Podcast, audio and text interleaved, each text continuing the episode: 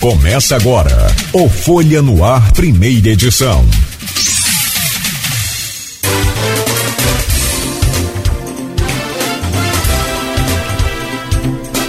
Sexta-feira, 18 de novembro de 2022. Começa agora pela Folha FM 98,3, emissora do grupo Folha da Manhã de Comunicação. Mais um Folha no Ar, com tudo o que você precisa saber né, para começar esse novo dia bem informado. Bom, para começar esse programa de hoje, essa, esse bate-bola aí com os craques aqui da Folha para a Copa do Mundo 2022, Aloísio Abreu Barbosa, devidamente é, trajado com um manto róseo negro, né, para o orgulho aí de, de alegria de muitos torcedores em Campos, e é para dar sorte aí a, a, seleção, Aloysio. Muito bom dia, seja bem-vindo, meu caro Luiz Abreu Barbosa. Bom dia. Acho que tá com o microfone aberto aí. Vê lá. Desculpa, que tinha uns cachorros aqui do vizinho latindo. aí para não parecer parecer aí no fundo para você falando, eu, eu desliguei. Bom dia, Cláudio Nogueira, bom dia, Beto, bom dia, Matheus, Berriel. Conversar um pouco sobre futebol, sobre o trabalho que vai fazer nessa Copa. Bom dia, sobretudo você, ouvinte, pelo streaming telespectador do Folha no Ar. Eu parece estar de volta no tempo, é, depois da eleição, né, para dar uma descansada entre eleição e Copa. Peço desculpas pela voz um pouco fanha, mas voltei um, um, um pouco gripado. É, por isso, por isso a gente está fazendo esse programa no estúdio, que eu achei melhor para prevenir, né? Vamos ver, vamos ver o que esperar dessa Copa do Mundo. Eu acho que é, é, Matheus tá, tem feito esporte mais regularmente do que eu, mas eu, eu cubro Copa do Mundo, primeiro que eu cubro profissionalmente foi em 1990. Então, isso já tem algum tempo, né? Então, de lá para cá, é, 32 anos e quantas Copas?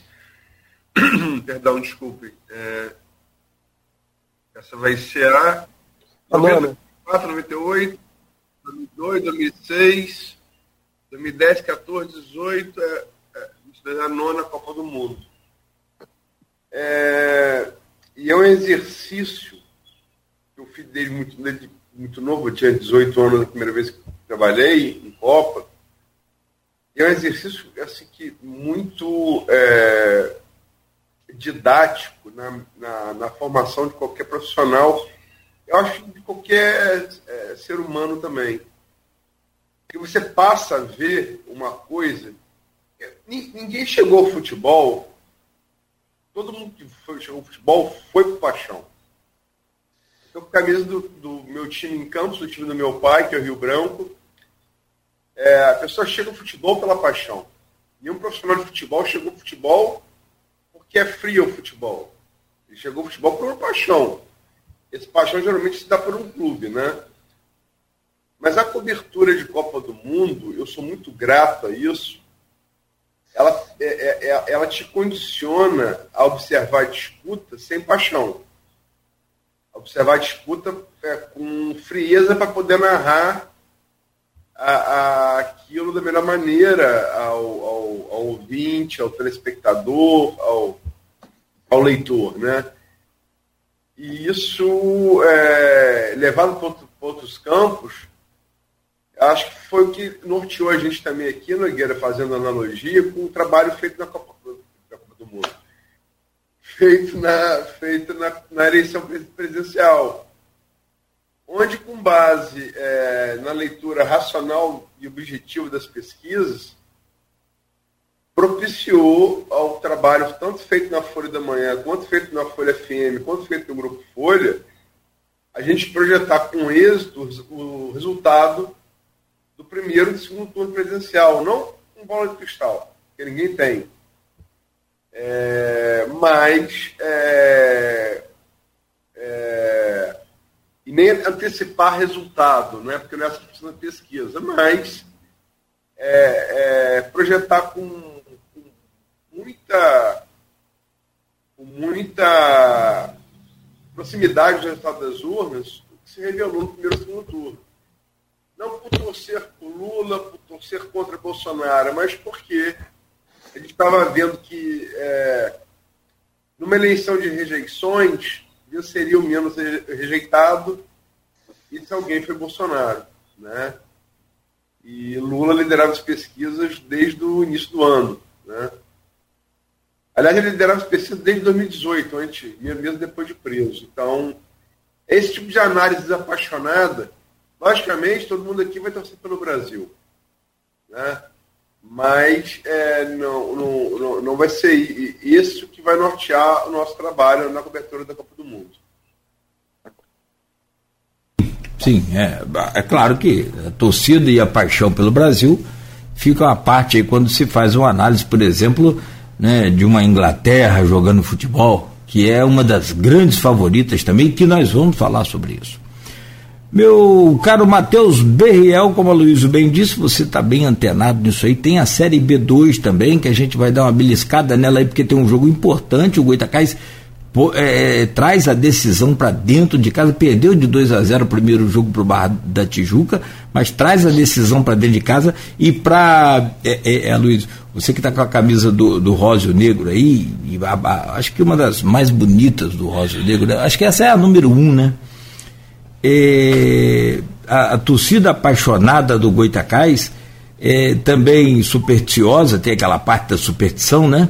é, do primeiro jogo, o Matheus estava lembrando, ó, perdeu de 2 a 0, mas ganhou de 4 a 4 a 0 aqui no, no, no, no 4 a 1, 4 a 1 no Arizão. Então, né, chegou aonde chegou.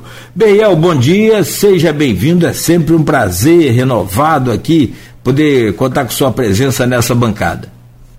Bom dia, Nogueira. Bom dia, Luiz, Beto. Bom dia, ouvinte da Folha FM. Primeiro, agradecer pelo convite, que é um tempo que eu não participava aqui com vocês. Está tá de volta para a gente falar um pouquinho de futebol, de Copa do Mundo.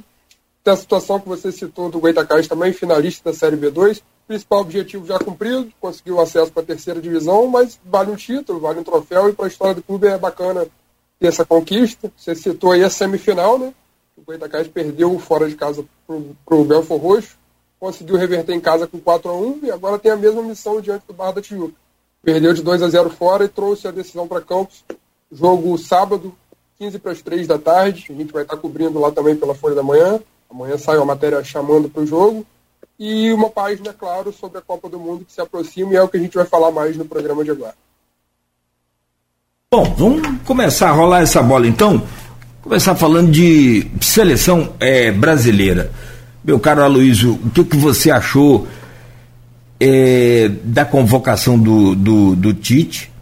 O que, que você acha do próprio Tite também, de toda esse, essa estrutura que a CBF montou para disputar né, esse título que para a gente pode significar o Hexa, o sexto título mundial de, de futebol masculino? O que, que você achou dessa, dessa convocação? Na sua opinião, faltou gente?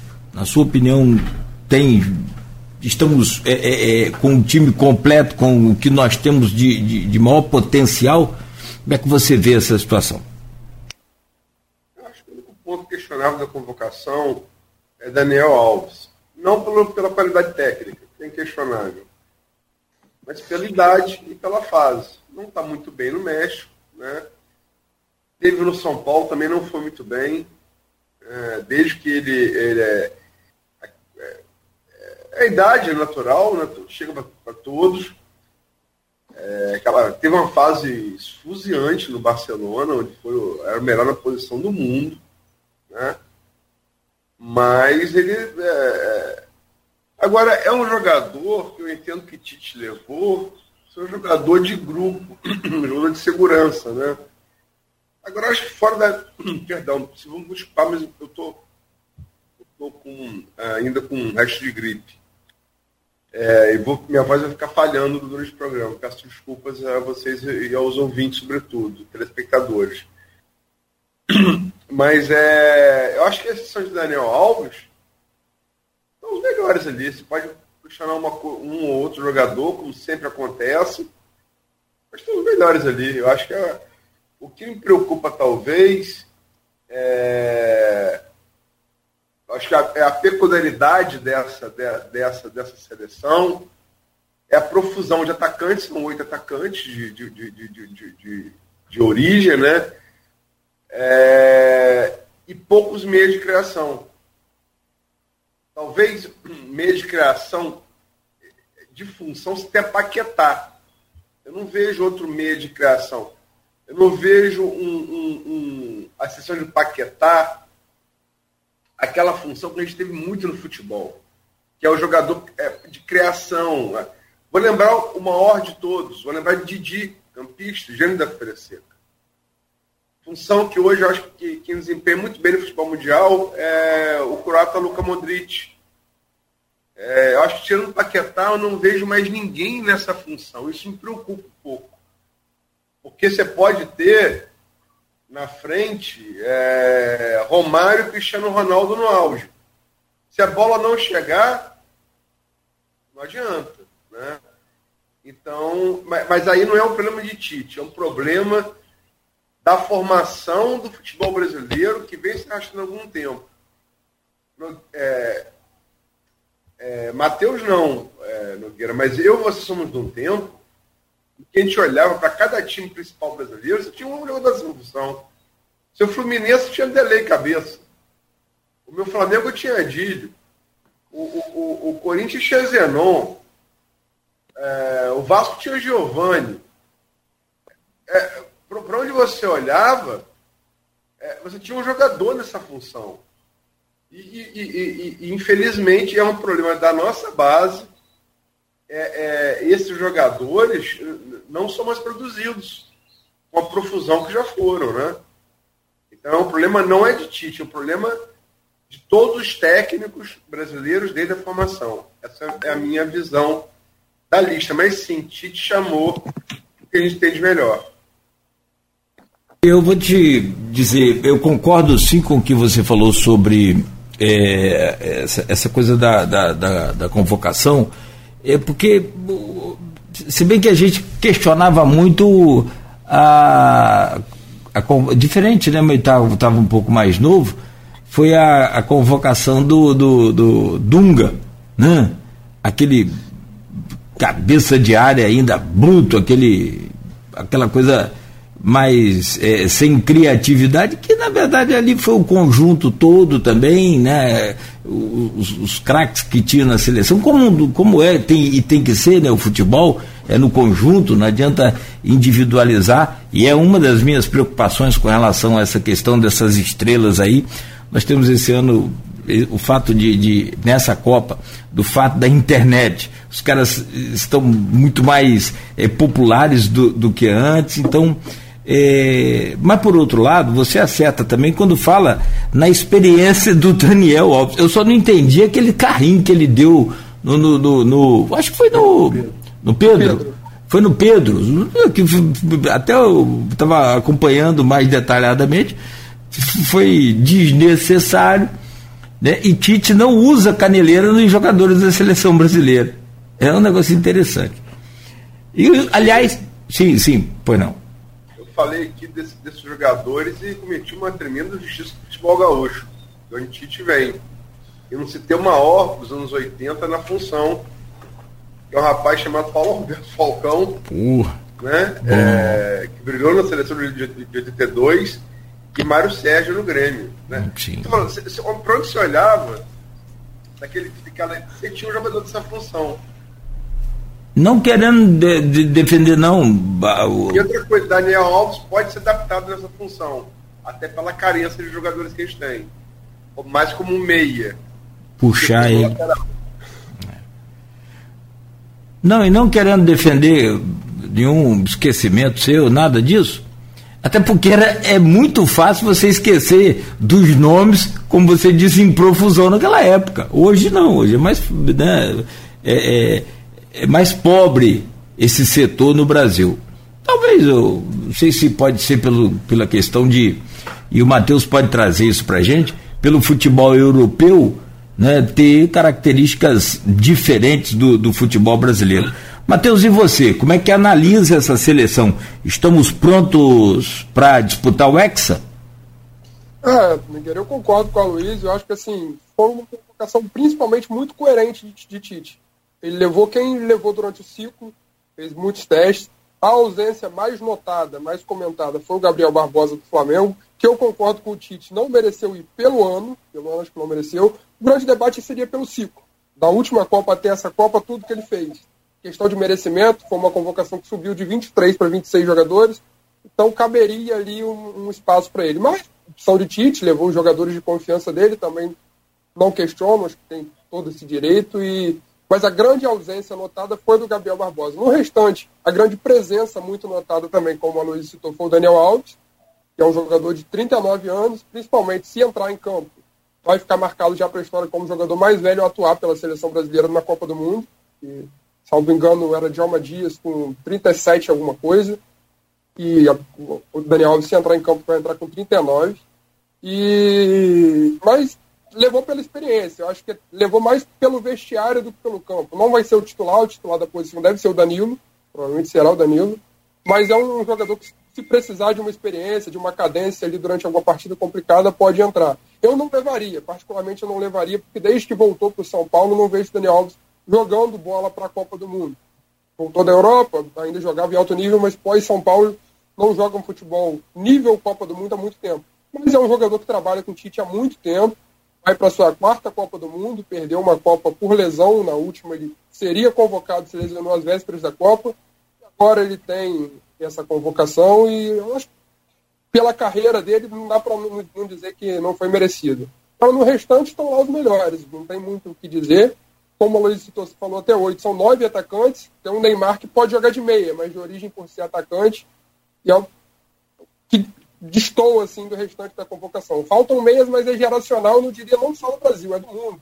São poucos jogadores dessa posição que estão formados em alto estilo. A gente pegou uma geração recente que ainda tinha o Xavi e o Iniesta no Barcelona, você tinha o Schweinsteiger na Alemanha, Xabi Alonso na Espanha, e o Modric, como você citou, que teve sua, seu auge da carreira na última Copa do Mundo, não à toa foi o melhor do mundo na temporada.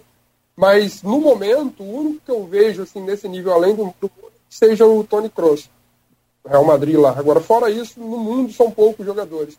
Então é uma Copa que vai faltar essa, esse cara pensante ali no meio do campo, mas tem os jogadores de explosão no ataque, os decisivos. Você tem o Harry Kane, você tem o... o próprio Neymar se espera muito dele, última Copa de Messi, última Copa de Cristiano Ronaldo, então deve ser uma Copa marcada mais pela individualidade, um cara decisivo. Mas em relação ao Brasil, achei muito coerente a convocação do Tite.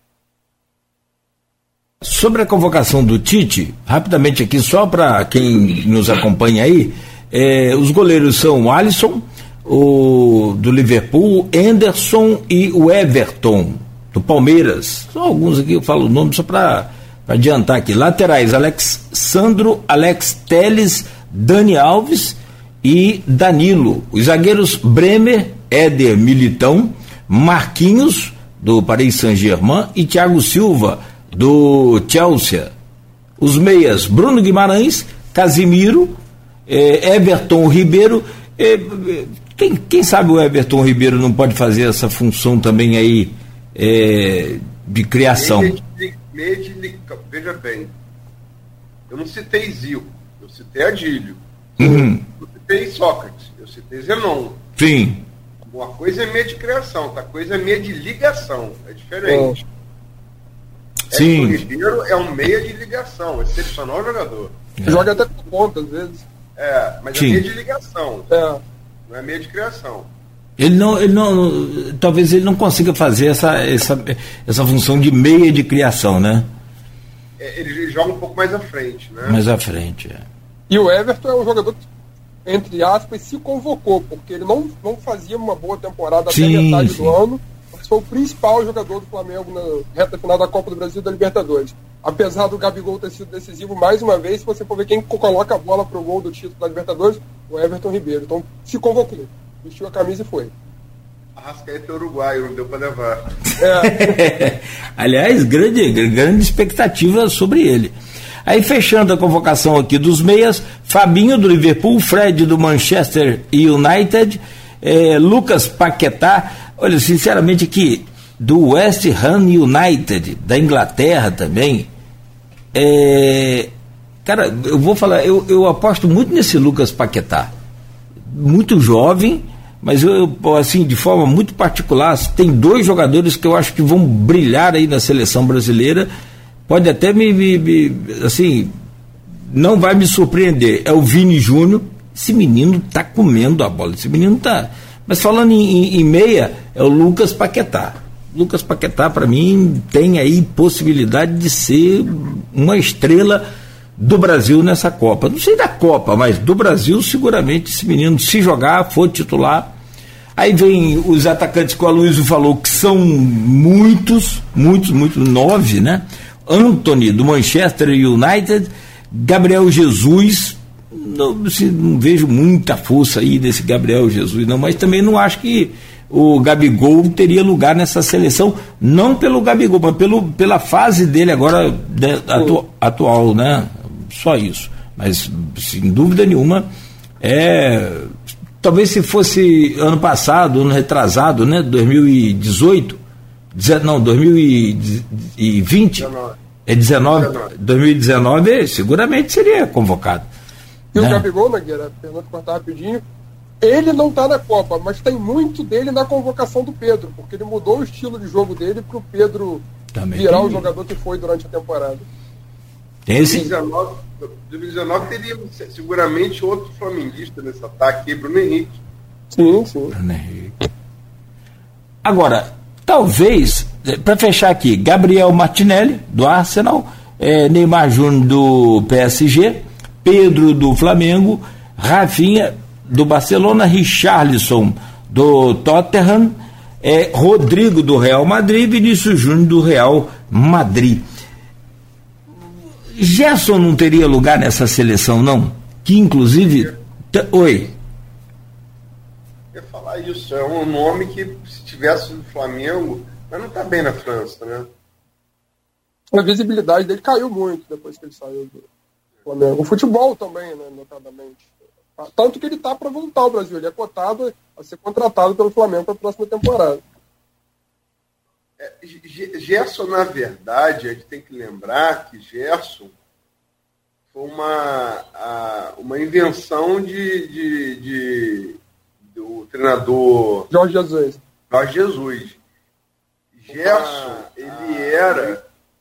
É, ele saiu do Fluminense desde a base, ele era meio de ligação, ele era ponto de lança era o 10. Gerson, é, quando foi atuar na Fiorentina, na Itália, é, ele foi recuado um pouco, mas não emplacou. Jesus é, é, completou esse processo de formação dele e Gerson deixou de ser aquele 10 vagalume para passar a ser o maestro do time, no meu ponto de vista, o jogador mais importante daquele time de 2019. No meu ponto de vista se tivesse mantido no Flamengo, a exemplo de Everton Ribeiro, e pela carência de posição que a gente falou aqui anteriormente, acho que fatalmente estaria na seleção. Nem que fosse reserva de Paquetá. Só para lembrar, é, o jogador mais velho é, foi de Jalma, sim, mas não, não Dias. É, Dias era zagueiro, pai do nosso grande foi de Jalma Santos lateral direito bicampeão em 58 e 62. Fiquei com essa dúvida na hora, foi bom confirmar. Dois craques. Ah. Dois craques. Mas o, é o, o Djalma Santos. Batia, segundo meu pai, batia a lateral como escanteio, pegava a bola e jogava no meio da, no meio da área. Um hum. negro com um braço muito forte, né? Inovou nessa, nessa Engraçado que 58 jogou de sorte campanha toda. Ele só jogou o último jogo no final contra a Suécia. O titular da campanha toda foi de sorte de São Paulo. Sim. Tá no posto de campeão, tá de, tá, tá de Alma Santos. E Nogueira, a gente falou muito de, de, Flamengo, porque há alguns anos é o melhor time do Brasil junto ao Palmeiras, polarizaram as conquistas. E para finalizar, uma triste coincidência para o Gabigol, que ele foi decisivo em todos os campeonatos praticamente que o Flamengo conquistou, e do quarteto ofensivo, ele é o único a não ser convocado. Everton Ribeiro e Pedro foram pela, pelo Brasil e a Rascaeta vai pelo Uruguai. Ele foi ficou de fora. Coincidência, né? Para ele deve ser muito pesada. Ele está com quantos anos? 26, salvo engano. 25, 26. É, talvez dê ainda mais uma Copa para ele. Não? 30? Sei lá. Aqui, e o que, que vocês acham de Tite? Começando com você, Luiz, por favor. É, é, um, é um líder, é um, é, um, é um agregador, porque seleção brasileira é. Vai ter agora até um episódio, você me fala, desculpa se eu falho aqui a memória, se vai ser no Net, Netflix ou no Amazon, é a camisa mais pesada do mundo, né, um, uma série falando da, da, do peso da, da, da, camisa da seleção brasileira. O, como é que é, na visão de vocês, o, o, o, comandante Tite, que vocês pensam sobre ele? Começando com você, Aloysio. É, eu vou responder essa, mas depois vou começar a inverter a ordem. Tá. Para ficar, tá. ficar mais dinâmico. É, é eu acho que, assim, inegavelmente é um, treinador, é um treinador competente, fez um belo trabalho no Corinthians. Né? É, é inegável, uma coisa. Negar isso é negar a realidade. Agora, eu, inclusive no Rio, eu, eu cruzei por acaso ali na Praia do Diabo, é, no final do, do ali, com o Paulo César Caju, e batemos um papo ali. Por acaso é, caminhando pela orla. E Paulo César Caju, que foi um craque, né? jogou aquela seleção de 70, não precisa dizer mais nada. Se ter vaga ali, qualquer craque de. Qualquer craque de hoje em dia tem dificuldade para arrumar uma vaga naquela seleção brasileira de 70. Ele jogou. Alguns jogos como titular. É, e, e Caju bate muito e eu concordo em parte, acho que ele exagera um pouco na, na gauchização da seleção brasileira. Eu acho que, eu acho que ele tem certa razão.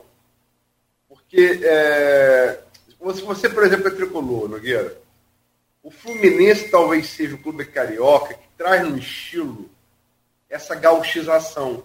É o timinho. Não estou reduzindo o Fluminense, não, tem muito. muito é, é, é o time que quer dizer que joga atrás suportando a pressão do adversário e na base da raça. O Rio Branco, no futebol de campo, sempre foi isso. O time menor, pressionado, pressionado, pressionado, quando ataca o é, é, é, lógico que é, é, tanto no Rio Branco quanto no Fluminense, é digno de amplos elogios, até porque é a maneira que, o, que, o, que o, o que tem menos dinheiro, geralmente, o que tem menos craques, tem, tem de vencer. Agora, não é assim que o futebol brasileiro se ganhou o peso que você referiu aí na camisa. Não foi assim. Foi de outra maneira. E eu acho que a gente vem Filipão, Dunga, Tite. Tá bom de gaúcho na seleção brasileira. Tá bom de gaúcho. Vamos partir para uma outra coisa. Eu, eu acho que o Brasil perdeu uma grande oportunidade entre sai da CBF né, após Ricardo Teixeira, denúncias, enfim, não vou entrar nisso, porque não é o assunto aqui. Guardiola estava maduro quando saiu do Barcelona. Ele queria vir para o Brasil. E, e perguntado o que, que era o, o, o do Barcelona de chave, chave Iniesta e Messi, ele falou, não é nada demais. É o que vocês brasileiros sempre fizeram pararam de fazer e nós, nós começamos a fazer. Eu acho que Guardiola, naquele momento, seria a fome com a vontade de comer, mas a CBF, conservadora como sempre, não quis botar um treinador estrangeiro, veio Jorge Jesus depois e provou o erro tremendo que isso foi. Né? Mas acho Tite um treinador muito capacitado, sim. Só concordo com o Caju. Está de bom tamanho, técnico gaúcho, da escola gaúcha no futebol, no comando da, da, da seleção brasileira. E você falando do, do, do, Fluminense, sobre essa questão de, de timing, de fato, pelo, pelo esquema de jogar, né? É, e muda técnico, muda. Agora até o, o, o Diniz criou lá o, aquele toque de bola mais trabalhado, o que eu acho muito bacana. Mas é cada calafrio que você sente assistindo os jogos do, do Fluminense, que assim, quando eu joguei bola, eu, fui, eu tentei ser goleiro. A primeira orientação que o professor dá a você é, tanto o professor de goleiro quanto o técnico, nunca um goleiro sai a bola pelo meio de campo, nunca, ali pela cabeça da área, nunca pela meia-lua da grande área. Oi? Alguém chamou?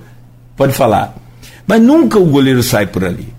E o Fluminense só sai a bola por ali. É pela aquela, a, aquela área mais perigosa né, para um, um, uma roubada de bola e fim de papo. Roubou a bola ali, então você sai pelas laterais, que você tem chance do zagueiro, cabeça de área voltar, tem meio mundo, dá tempo de voltar se você perder uma bola na lateral. E o Fluminense joga assim desse jeito que você falou. Não, não, não, não é invenção, claro, todo mundo sabe disso.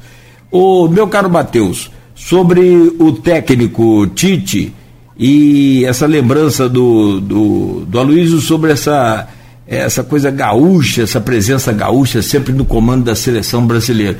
Pode, pode ter dado certo num, num, num período, mas você também acredita nisso? Eu concordo com o Luiz, o Tite chegou lá pela competência dele, um momento excepcional no Corinthians da época, se firmou como uma referência de técnico brasileiro no momento de estrangeirismo no futebol. Veio Jorge Jesus, deu certo. Veio Abel Ferreira, deu certo no Palmeiras. Vieram outros. Santos teve técnico estrangeiro. O Inter teve poder. Foi um momento muito forte e ele firme na seleção brasileira, não abriu mão. Já anunciou que vai deixar a seleção brasileira após a Copa, então tem muita especulação sobre o próprio treinador. Acho que até para quebrar isso, até o Fernando Diniz foi cotado. Tem gente que ama, tem gente que odeia pelo estilo de jogo dele. Também não vejo com cara de seleção brasileira. É. Mas o Tite é muito pragmático. O Tite joga por resultado, o Tite joga com a planilha, joga com os números embaixo do braço. Tanto é que, por números, acho que poucas vezes na história, talvez uma vez, o Brasil tenha chegado tão preparado a uma Copa do Mundo. O Brasil tem um ciclo, uma eliminatória muito bem feita, finalista da Copa América, acabou perdendo a final para a Argentina, mas fez uma campanha razoável para boa. Os números se jogam com o Tite perdeu poucas partidas nesse ciclo todo dele na seleção. Mas o, a seleção dele ficou marcada por uma seleção que não joga bonito, pelo menos até a última Copa América. Com essa garotada, isso inclusive gerou um desinteresse da, da população pela, pela seleção. Os números mostravam isso, pesquisas indicavam que caiu, mas vai chegando Copa do Mundo, é natural que o interesse aumente. E coincidentemente, da Copa América para cá, o Brasil fez jogos bons. Essa garotada, Vinícius, Anthony, Matheus Cunha, que acabou ficando fora da Copa, mas jogou alguns jogos nas eliminatórias, os garotos ajudaram a recuperar o interesse pela seleção brasileira. Porque o Brasil, a característica dele, como o Luiz falou, é o futebol moleque, é o drible, é partir para dentro, é ser ofensivo. Eu vou às vezes ao Maracanã, é uma característica que a torcida do Flamengo também tem. Se o Flamengo fica tocando bola lá atrás, é vai, irmão. Não gosta. A torcida gosta do time ofensivo. Já o Fluminense é mais reativo, como a Luiz citou. São características que cada clube tem que devem ser respeitados. Então, eu acho que assim, Tite se encontrou agora nesse final da, da, carreira dele. Sempre teve os números debaixo do braço, mas em estilo de jogo eu gosto mais da seleção atual. Tem tudo para fazer uma, uma boa Copa e tomara que seja campeão para ele fechar esse ciclo dele com uma grande conquista que a gente não tem há 20 anos. Mas, assim, ele não é unânime pelo estilo de jogo. Perfeito. Bom, eu, eu quero pedir a vocês, são 7h49, é, eu tenho que encerrar esse bloco, mas para fechar com seleção brasileira ainda, eu quero pedir a vocês a, a escalação que vocês é, é, é têm em mente para ser titular da seleção brasileira. Mas antes, porém, vamos pensando aí. É, é, deixa eu ir aqui rapidamente, não sei se vocês viram, tem alguns comentários aqui na, na, na no Face Vou rapidinho aqui ler alguns, agradecer a todos que participam. Maurício Batista, campeões, Brasil, Inglaterra, Argentina, os melhores Neymar, Mbappé, Messi e Kanner. É, Arlete Sendra, vocês jogam um bolão. Tite que se cuide. um abraço, Arlete. Marcelo Sampaio, figuraça esse Marcelo, nosso querido Marcelo. Bom dia, queridos Cláudio Nogueira, Luiz Abreu Barbosa e Matheus Berriel. É, bom dia, Marcelo. Tem um grande amigo, jornalista, que possui fontes confiáveis dentro da CBF e que já me falou que na a não convocação do Gabriel Barbosa, o Gabigol, tem como explicação, além de questões táticas e técnicas, o fato dele não se dar bem com o Neymar. É, é aquelas polêmicas, né? E segundo me disseram também, Tite é meio refém de Neymar. Está registrado aí o, o Marcelo Sampaio. E aí vem entrando comentários aqui. É... ah, tem outra aqui, ó. Cadê? É... Tá. A Luiz voltou? Boa, JC Cordeiro. Olha lá. Se Daniel Alves pode ser convocado, o vovô garoto Nenê tinha que também estar lá. Aí também o Ricardo Antônio Machado. Aí nós vamos fazer uma seleção da é, veteranos da madrugada. Pelé e Zico estão vivos ainda. Opa! Resolvido o problema. Chama Fred. É, chama Fred do Fluminense. Você não, não deu muito certo. Não é. Ele podia virar cone de novo lá na entrada. Bom, e esses são os comentários. Ô, ô, ô, Berriel, você arrisca aí, depois, Luiz, se você quiser comentar sobre o, o que a gente leu aqui, da, dos posts, fique à vontade, mas deixa eu perguntar ao Berriel primeiro, é, é, qual seria a, a, a, seleção titular? O que, que você tem acompanhado aí bem de perto essa questão? Quem são os jogadores preferidos do Tite? Né? Depois você pode tá, dar, claro, a sua opinião e quem seriam os jogadores seus preferidos? Sim, Nogueira, eu acho que o Brasil não tem um 11 definido para a Copa do Mundo inteira. Ele vai ser muito pontual, vai mudar o estilo de jogo, algumas peças de acordo com a necessidade de cada partida. Mas eu estou com a, convocação aberta para não esquecer de ninguém. Acho que no gol o Alisson é titular indiscutível, um dos melhores goleiros do mundo, sem dúvida. Danilo vai jogar na lateral direita, o pode entrar aí uma partida ou outra, mas a titularidade é dele. A zaga praticamente certa também, Marquinhos e Thiago Silva. E acho que na lateral esquerda vai o Alexandre, da Juventus. Mas pode ser o Alex Telles, é uma posição em disputa. Particularmente eu prefiro o Alexandre, mas não sei quem ele vai colocar. Nas, é, a zaga eu já falei, perdão. Casimiro, titular indiscutível também no meio de campo. Acho que o Paquetá vai jogar pela questão que o Aloysio falou de, do meio. E essa terceira posição do meio é uma posição muito em disputa que vai variar. Você tem o Everton Ribeiro para uma partida, você tem o Neymar que pode jogar recuado no meio de campo, fez isso, inclusive, muitas vezes nas eliminatórias. Tem o Fred, que é um jogador de confiança do Tite, pode ser que ele escale.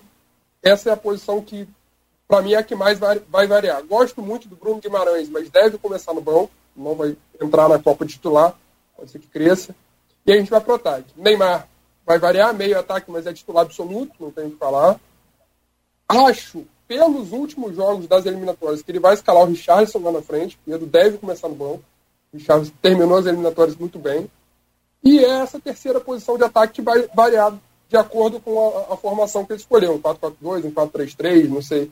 Muito aberto. Ele gosta do Gabriel Jesus. Eu não gosto, não fez uma boa Copa 2018, mas ele gosta. Acho que a princípio seria o Gabriel Jesus, mas o Rodrigo pode jogar ali, tem crescido. O Vinícius Júnior hoje é banco, infelizmente, mas é o melhor jogador brasileiro na atividade. Acho que a partir do momento em que entrar, vai virar titular, a tendência é essa, mas acho que ele começa a Copa no banco. Eu pensaria com ele como titular. Mas basicamente é isso. Tem ali uns sete ou oito definidos e duas, três vagas em disputa no máximo. É, né, o, o, o Vini Júnior não entrar jogando logo para, sei lá. Né, é, pela preparação ele é reserva do Tite, mas sim, sim. tende a entrar e virar titular. É, pode ser um, sei lá, pode ser um erro aí do Tite se ele não, não é. começa a jogar. É o, o, cara que está na melhor fase, né? O cara do... Sim, é o melhor jogador do é. momento. Tanto que na France Football, na bola de ouro, ele foi o, o melhor posicionado. Ó, então, Aloysio, para a gente fechar esse bloco, sobre esses comentários no Face, fique à vontade. É, pode falar também, claro, evidente. E sobre a seleção do Tite e a sua seleção, você deixaria, por exemplo, um Vini Júnior no banco? Eu acho o seguinte, é, os maiores craques que, que, que, que, esse, esse Scratch, com tantos os reservas têm, nenhum deles é de posição de, é, do meio para frente. Os dois craques desse time são o Alisson e o Thiago Silva. Sim. Discutíveis. Indiscutíveis. É, Estou falando para brigar por, por vaga em qualquer seleção brasileira de qualquer tempo. Alisson barraria Félix, por exemplo, e Thiago Silva teria vaga naquela seleção de setembro. 58 62 também. É, é para brigar. São os dois craques.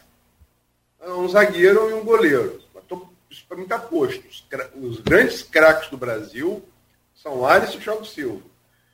Do meio para frente, é indiscutível na minha modesta visão que Vini Júnior, seleção, a frase de Tele Santana, o maior técnico de futebol brasileiro que eu já vi, talvez de futebol mundial. Seleção é o momento. Seleção é o momento. Não há hoje ninguém jogando mais bola do meio para frente do que Vini Júnior. Quem falar. Isso não é subjetivo, isso é objetivo.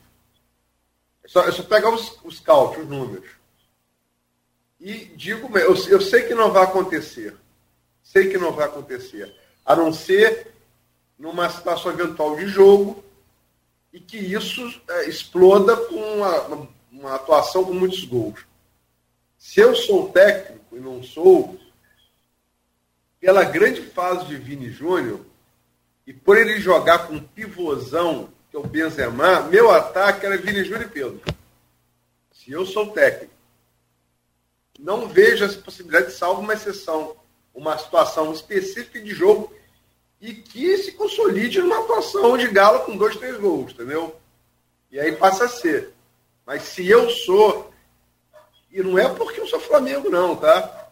É porque é, Vini Júnior e Benzema são hoje a maior dupla de ataque do mundo. E por posição, Pedro faz aquele pivô, não digo que faça com a mesma qualidade de Benzema, mas é muito próximo em característica. Seria o meu ataque. Perfeito. Fiquei triste ontem com o corte do Mané. Você que gosta dele também, quem é que não gosta do, do Mané, né? Sadio Mané, da seleção senegalesa. Ele parece que teve uma lesão no jogo final de semana, não foi, ô Matheus? Me ajuda aí. Mas ele vai ter que passar por uma cirurgia e a comissão ontem da seleção senegalesa informou o corte dele ah, no, no final da tarde, lá por volta das 17 horas. É, na verdade, ele já tinha uma lesão, ele foi convocado, esperava-se contar com ele durante a Copa, mas não. a comissão médica, a princípio, falou que não, não vai ter como, preferiu cortar para levar um outro atleta. Eu acho que vai fazer muita falta também campeão mundial, é, Kanté. Muita falta.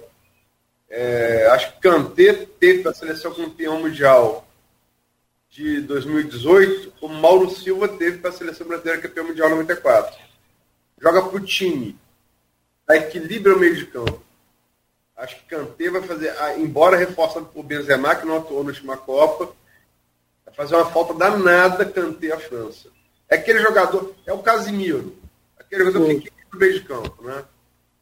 Muita falta. Agora, é o jogador que não aparece tanto para a torcida, né? Para quem conhece um pouquinho de futebol, há um canteiro Mauro Silva, um Casemiro. Pô, Carregador de piano. É, é, é, é o alicerce, o resto se arruma, né? É o bruto, né? O resto é, é o acabamento. É o que você falou, é o alicerce. Bom, e tem outros jogadores, infelizmente, que foram cortados também. Eu estava vendo aqui uma lista, até Carlos Alberto mandou para mim aqui vários jogadores, infelizmente, cortados aí e também vão deixar é, talvez é, é, menos brilhante aí essa, essa Copa do Mundo. Né? Bom, são 7h59, pediu aos senhores licença, rápida. Pois não? Um comentário aqui, o Ricardo Antônio comentou e é verdade. O Caio Ribeiro deu como informação que Mano Menezes vai ser o próximo técnico da seleção brasileira, mas a apurar. Mas foi divulgado como informação. Eu vi alguma coisa disso também. Eu eu, ele, ele, é o Caio Ribeiro, né? Ah. É, que o Mano Menezes. Isso. É, eu ouvi, mas eu, como eu, eu li, mas como eu sinto meio que desligado e descansando também, Lá depois eu vejo isso aí, porque pode ser fake, essa coisa. Eu não estava nem, nem sabendo de onde eu estava lendo aquele negócio, então parei.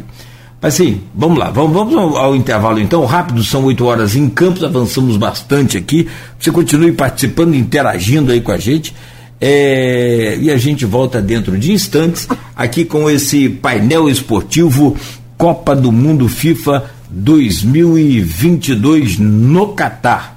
Programa de hoje, um painel com o Aloysio Abreu Barbosa e a participação do Matheus Berriel, também jornalista e editor do Caderno de Esportes e da, de Cultura do, do jornal Folha da Manhã, conversando hoje aqui nessa bancada, nessa mesa redonda aí, né, para a gente startar aí as, a, a Copa do Mundo, a cobertura, inclusive, que o grupo, né, que o jornal Folha da Manhã, que a Rádio Folha, que todo o grupo Folha da Manhã irá fazer aí na Copa do Mundo e que é com certeza o maior evento esportivo do planeta Terra.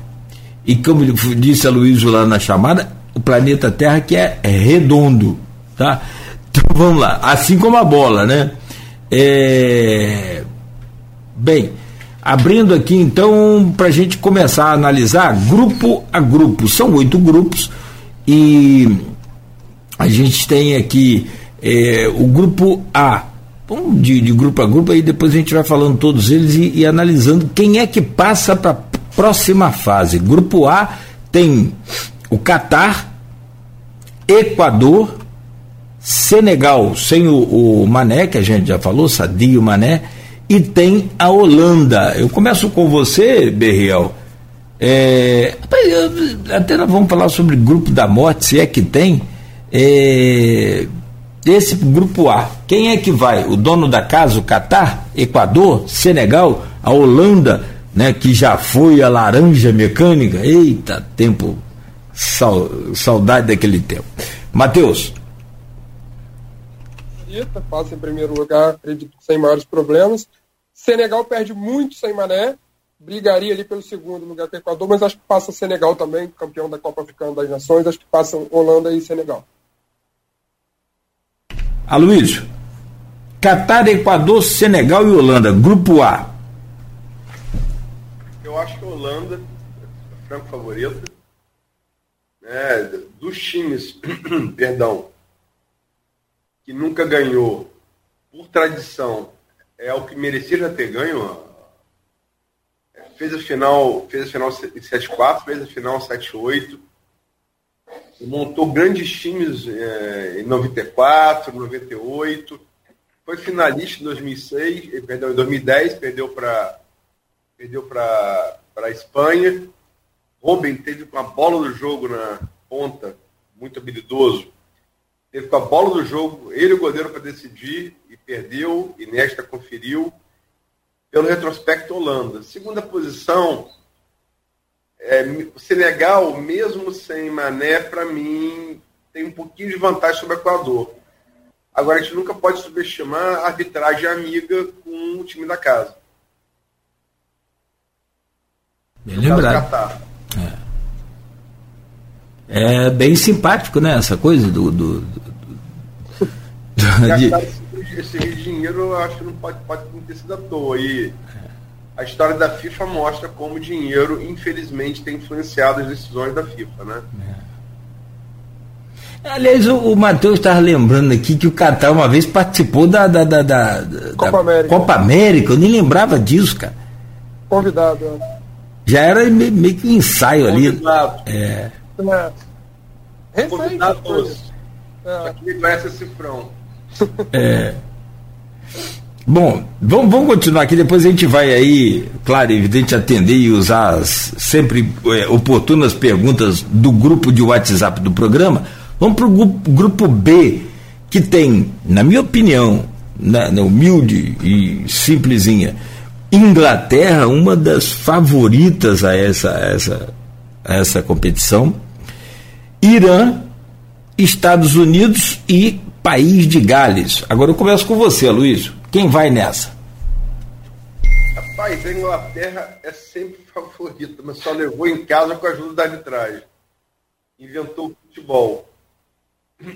Há que se lembrar que a Inglaterra. Desculpem é, o problema da, da gripe.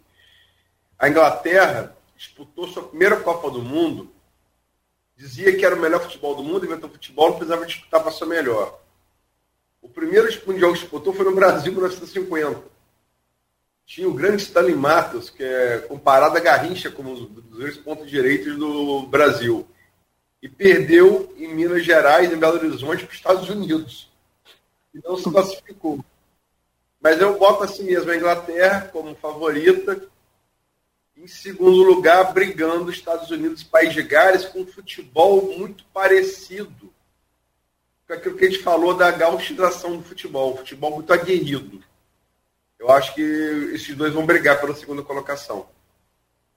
É, e aí Copa do Mundo é uma.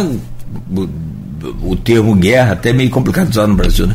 Mas é uma guerra para cada jogador e para cada seleção, realmente. Então, quem tem esse estilo aí pode também levar a sua vantagem. Mas se futebol for momento realmente, é aquela história. Tem um amigo meu que diz que ganha quem erra menos numa partida de futebol.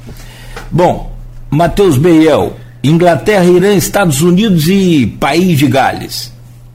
Eu acho que esse grupo B é um grupo, mais um grupo favoritíssimo. Inglaterra deve passar sem mais problemas.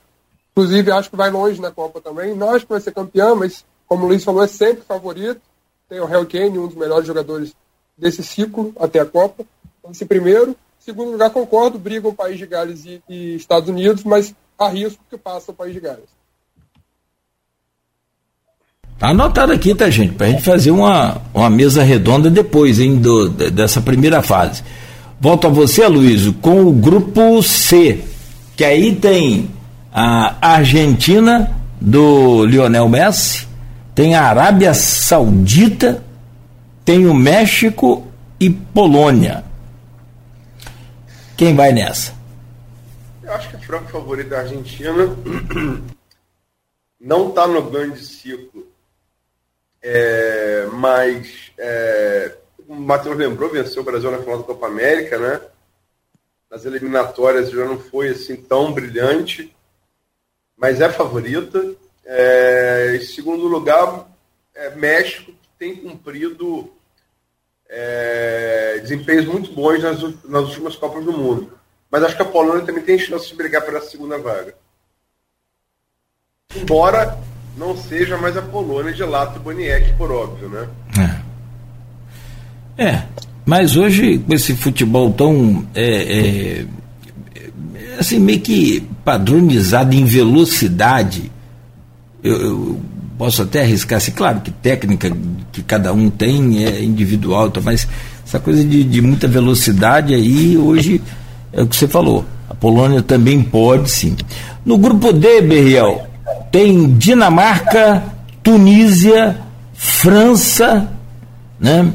E Austrália. Austrália que entrou, acho que foi na repescagem, não foi? Isso. Isso, acho que foi. Quem é que vai aí? Da zebra pra... ou da o lógico? Ah. Só para registrar o sei que eu não comentei que começou a Luiz e pulo. É, Argentina sem maiores problemas. Ah, perdão, perdão, perdão, perdão, perdão. Tranquilo, tranquilo. Desculpa, volta ao grupo. É... Não, eu, eu que errei, perdão. Grupo, grupo C, Argentina, Arábia Saudita, México ou Polônia. Perdão. É, a Argentina, como a Luiz citou, não faz um grande ciclo, mas não é um grande ciclo em futebol.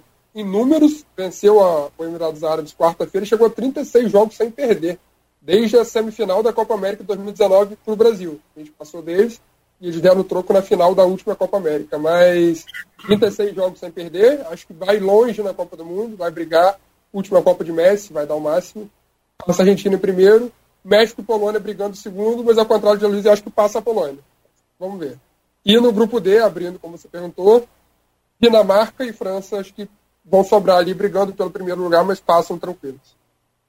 Depois a gente vai comentar, na opinião e na visão da, da do que a gente está acompanhando também do futebol, é, as seleções favoritas para, para o título. Mas no grupo a grupo, quem é que passa para a próxima fase, já tem aí esse, esse acerto, né? Essa, esse comentário. Aloysio, A, a, a, tão temida França, né? A França de Zidane daquela época, que hoje também vive outra fase.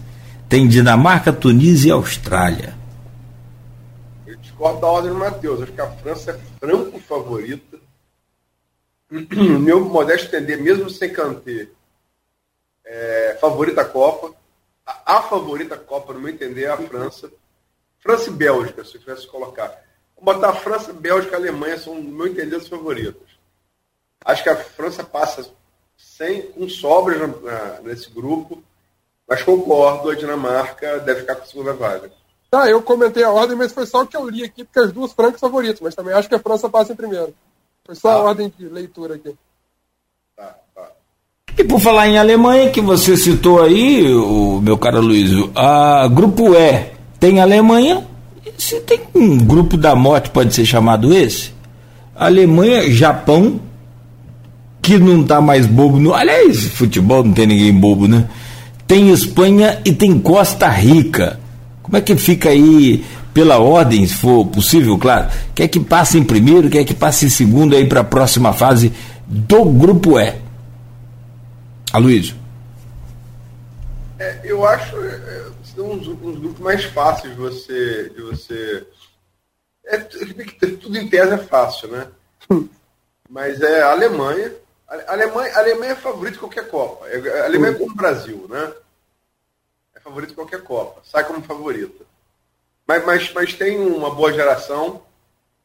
Mantém alguns remanescentes daquela geração que venceu aqui no Brasil em 2014, como no ataque. que o nome dele? O.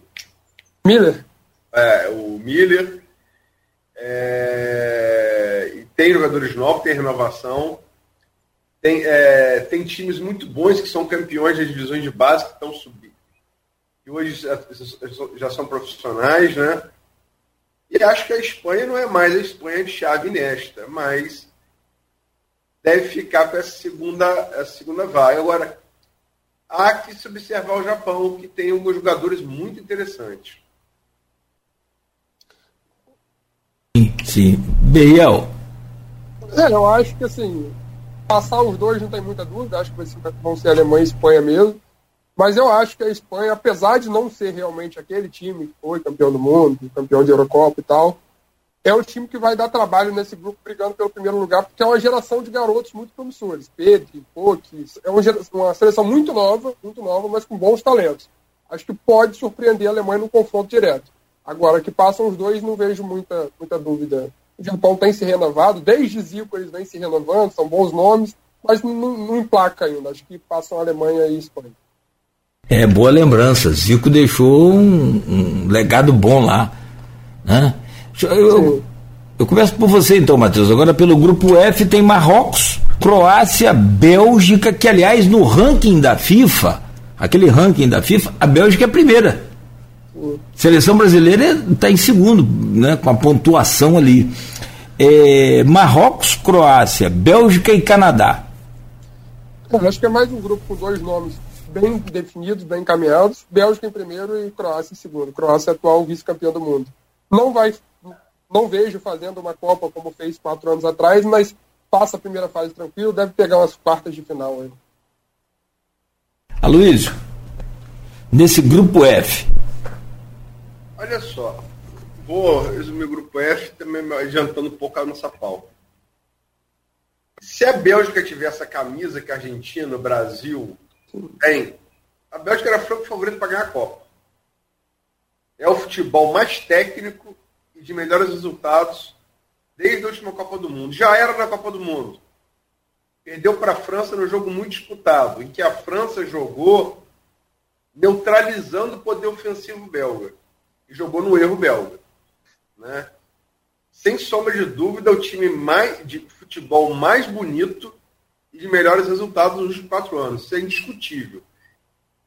Agora, Copa é camisa. A Bélgica tem camisa? Não, não tem camisa.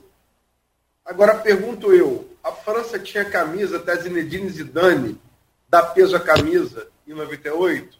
Não, não tinha. Depois ele passou até ganhar mais uma, a última. Pergunto eu, a Espanha tinha camisa até 2010, com Chave Nesta, não, não tinha camisa.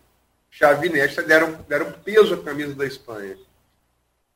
A pergunta é: De Bruyne e Hazard têm a capacidade de fazer isso com o que Zidane e Xavi Nesta fizeram?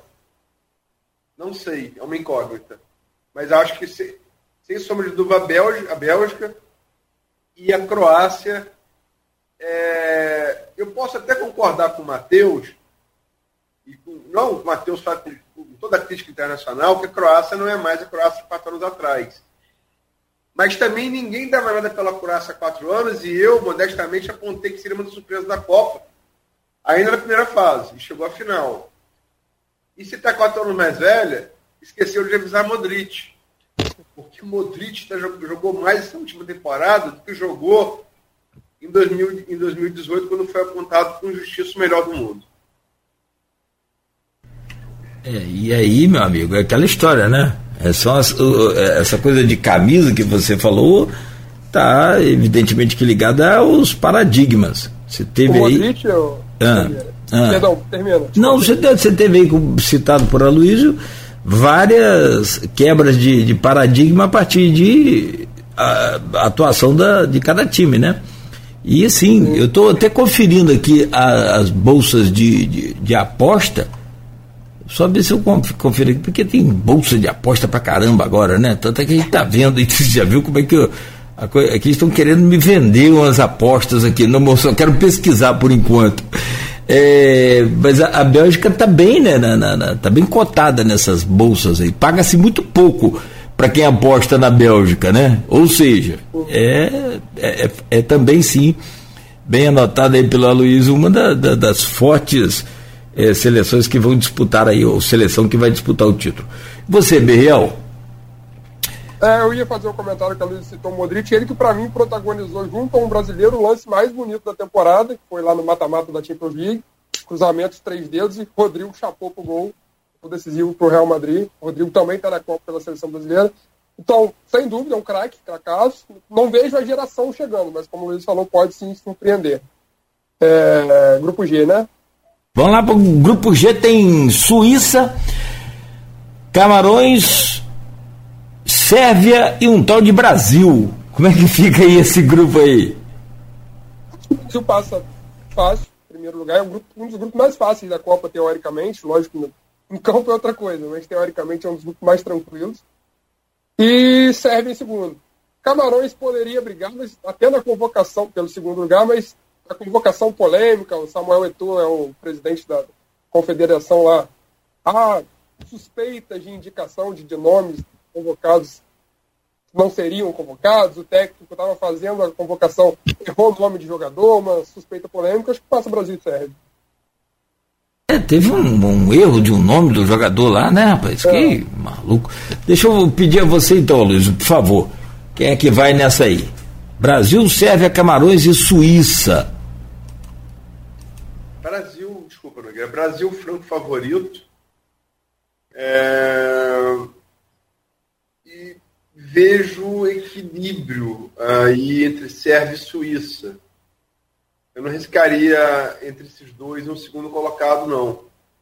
Camarões, desde que superou o mundo na Copa de 90, aquela geração de, de Roger Milá, de, de Omambiwik, é, é, eles, é, Nicono ainda goleiro, que já tinha brilhado em 82, eles botaram na roda os mentores de futebol nas quartas de, eh, chegaram chegaram nas quartas de final, né? E dali, inclusive, se projetou que nas próximas Copas um time africano venceria. Montaram grandes seleções de times africanos, como a seleção talvez a mais forte que eu já vi jogar, a da Nigéria de 94 e 98.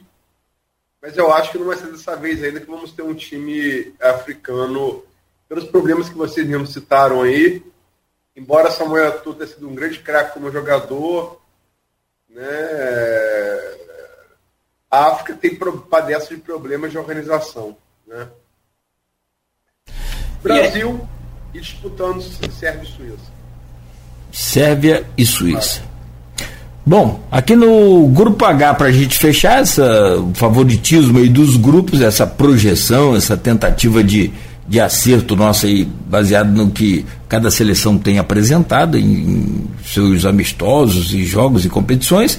Fecho com você, Luiz, abrindo aí essa, esse comentário: Uruguai, Coreia do Sul, que também é aquela história, né? Já se adaptou ao futebol de forma muito, muito é, é, é rápida é, Portugal do, do, do Robozão, né? E Gana. Quem é que vai nesse grupo aí? Aloysio. Olha, talvez seja o grupo mais equilibrado desse, desse Mundial. Talvez seja. A Coreia do Sul, no meu entender, o futebol, é o futebol mais competitivo da, da Ásia. Provou isso em 2002. Né? Embora como eu falei com o Catar, um pouco de arbitragem amigo em 2002, quando a Copa foi na Coreia e no Japão. Mas é, é, eu considero o time mais competitivo. Muito baseado em velocidade, né? É, mais competitivo da, da Ásia.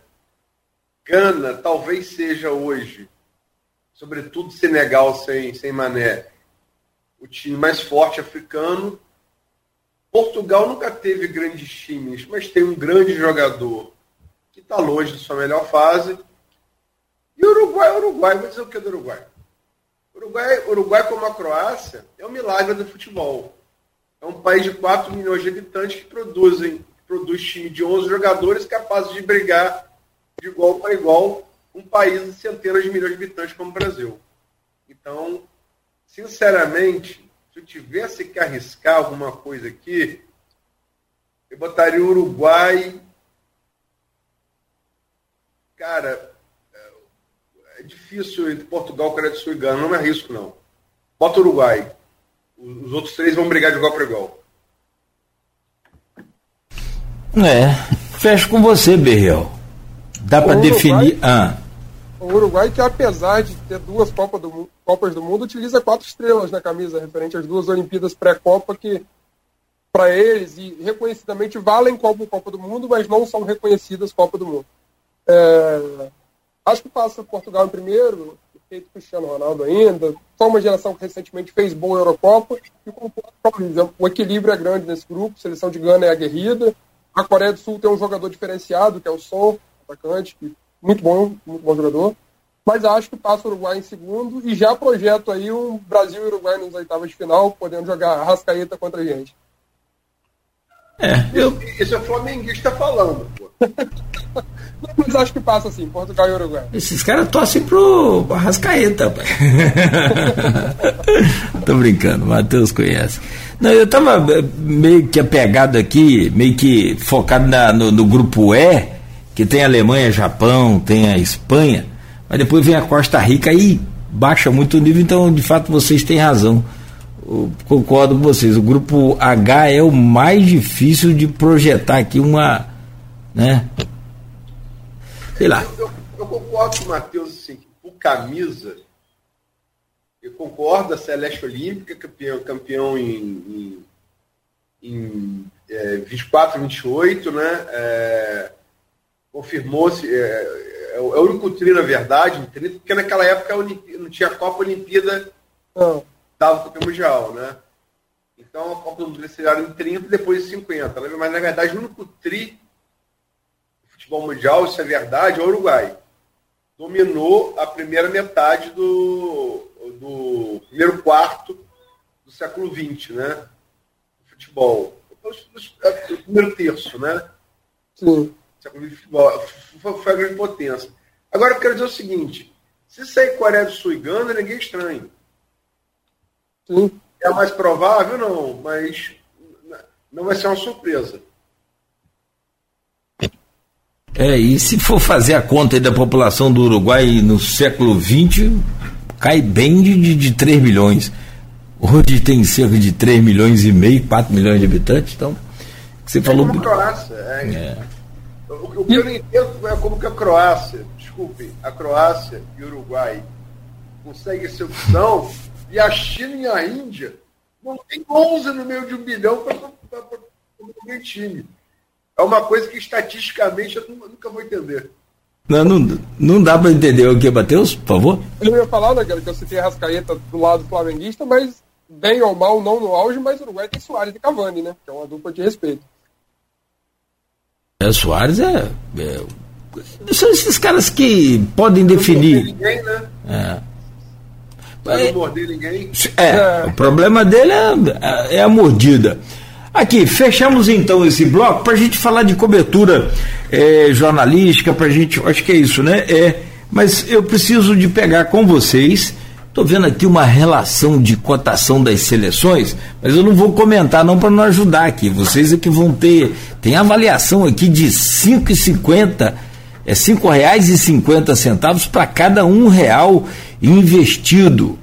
É, isso é muito pouco, tá? Cinco e cinquenta. Que chega lá para baixo tem 50 reais para cada real investido, só para vocês terem ideia. Então, tem aqui, eu achei uma casa de apostas aqui que diz é, os pacotes aqui de seleções favoritas aí. Eu quero saber de vocês, eu acho que agora é a vez do Berriel falar. A Luiz abriu esse, esse grupo. Pergunta a você, Berriel, vamos colocar aqui uma, uma, uma traçar um número aqui, as três seleções franco favoritas aí para levantar o caneco, na sua opinião. Se quiser colocar quatro, pode, mas eu acho que três já, tipo assim, com total chance de, de, de, de chegar. E qual é a mais favorita de todas? Eu acho que favoritíssimas. Não vejo uma favoritíssima, mas no papel a melhor seleção ainda é da França, campeão do mundo. É, coloco o Brasil no bolo, acho que fez um bom ciclo, acho que pode surpreender.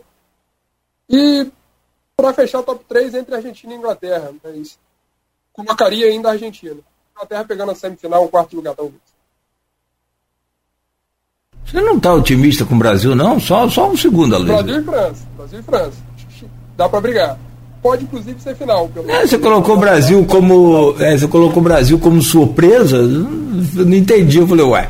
Não, digo assim, no papel a França tem mais time. Ah, sim, mais sim. Poderoso, mas vejo o Brasil com condição de ser campeão do mundo.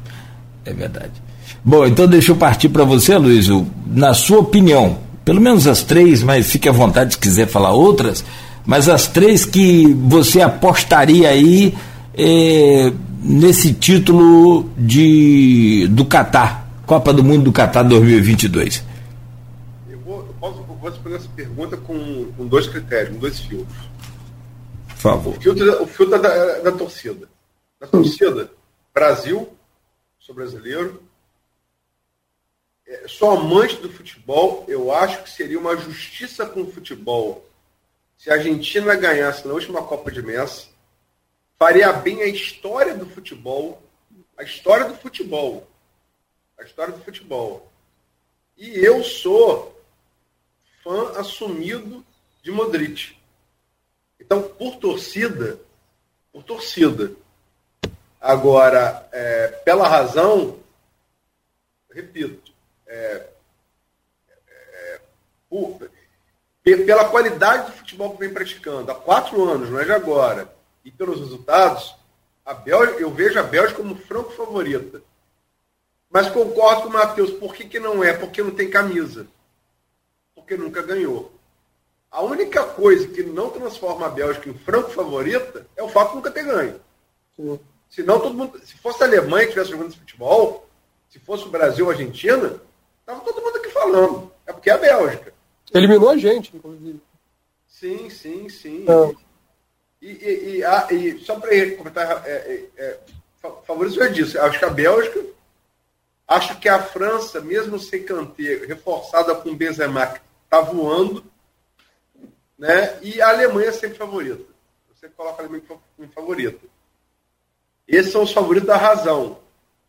A emoção já disse, quais, já quais são. Agora, acho que o Brasil, e aí tentando colocar a paixão pela razão, nenhum time não europeu, nenhuma seleção não europeia, que não vença uma seleção europeia em jogo eliminatório de Copa do Mundo há 20 anos, pode ser favorito a nada, a não ser que quebra esse escrito.